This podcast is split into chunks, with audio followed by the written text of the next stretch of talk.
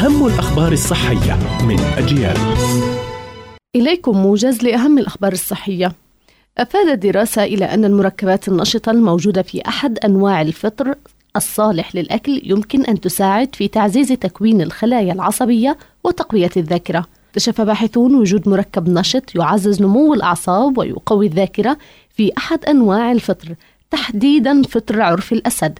وبحسب الباحثون فإن لهذا الفطر تأثير كبير على نمو خلايا المخ وتحسين الذاكرة.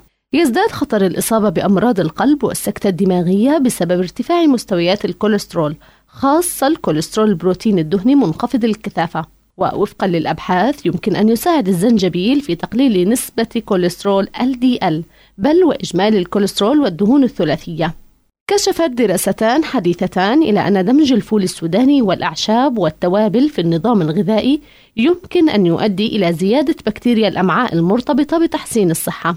وبين البحث الجديد بأن تناول الفول السوداني أو ملعقة صغيرة من الأعشاب والتوابل يوميا يمكن أن يحسن تكوين بكتيريا الأمعاء وهو مؤشر على الصحة العامة. كانت هذه أهم الأخبار الصحية. قرأتها روزانا طه. إلى اللقاء.